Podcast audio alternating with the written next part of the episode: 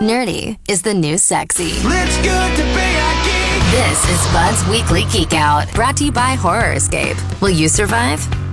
Well, hey, bud. Hi, Dylan. What are we geeking out on? First, I'm going to tell you about one of the weirdest and most wonderful games I ever played Katamari Damacy for the PlayStation 2. Katamari Damacy. In this game, you play the prince. Your, your father, named the King of All Cosmos, went on a bender, like a literal bender, and destroyed the moon and all the stars. So his dad is Neil deGrasse Tyson, and he got drunk. Hey, I think that would be a good nickname for Neil deGrasse. Tyson. Actually, not bad. Yeah, Yeah, yeah. truly, the king of all cosmos. Yeah, so you have to go to Earth with, with a katamari, which is a very sticky ball, and anything smaller than the katamari will stick to it, and you just roll it around, and you collect things like thumbtacks and dogs and shelving units. And as you get larger katamari, you'll eventually roll around sticking people and cars and houses and mountains to your ball. And eventually, your katamari will be the size of the average star, and the king of all cosmos can use that to start rebuilding space as you collect more and more stuff. Anyway, I'll get back to that. That's not what I'm here to talk about. What I'm here to talk about is this little developer from Oregon called Panic Inc. They've been around since the 90s, mostly creating apps for Mac and iOS devices, but they may be most famous for a game they put their money behind a couple years ago called Firewatch. In this game, you play a fire lookout in walkie talkie communication with your supervisor, and you just go about your day to day solitary existence looking for forest fires when weird things start to happen. It's a great game. I've played it. Anyway, last week, Panic took a bit of a left turn and announced a game console.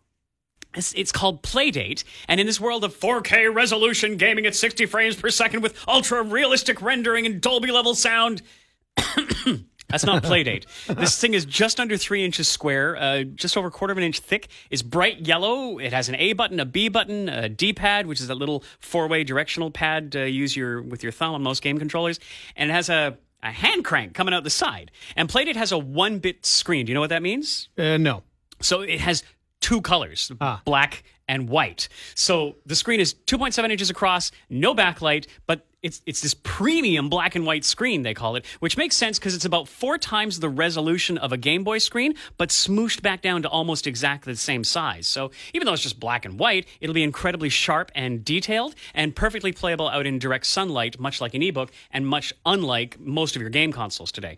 So it has a tiny speaker, it's got Wi-Fi, Bluetooth, a USB-C port, a headphone Yeah, but t- hold on. You hmm? gloss over the, the hand crank. Right, Can yeah. you not plug this thing in to charge it? Do you have to crank it? You would, yeah, you would think that the hand crank would be much like a like powering an emergency radio, but no, it is another way to control the game along with the D-pad and the A and B buttons. So I'll tell you about the games.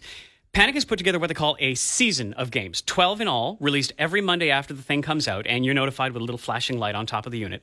And one of those games is by Keita Takahashi, the creator of Katamari Damacy. ah, yes. So the game that he's created for the Playdate is called Crankin's Time Travel Adventure, and the crank is the only control. It, it, it moves Crankin, the main character, and it controls him so precisely that just like those Fisher Price movie reel toys where you could spin the reel forward to watch the cartoon properly or spin it backward to put it in reverse, you can do the same thing with Crankin in his time travel adventure.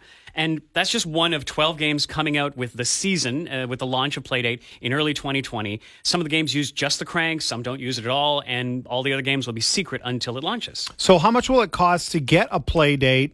And secondly, are you going to spend your money and get one? Maybe?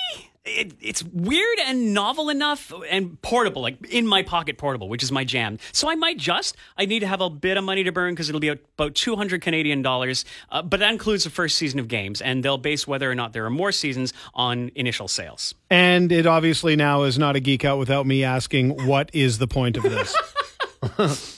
I think it's to zag when all the other games are zigging. I'll read a quote. This is their own words. Nothing's surprising anymore, and surprises are great. Panic saw an opportunity to deliver something truly different in the world of video games, something small scale that could give a dose of fun and delight to video game players that have otherwise literally seen it all. Quote, put simply, something that adds a little brightness to your life.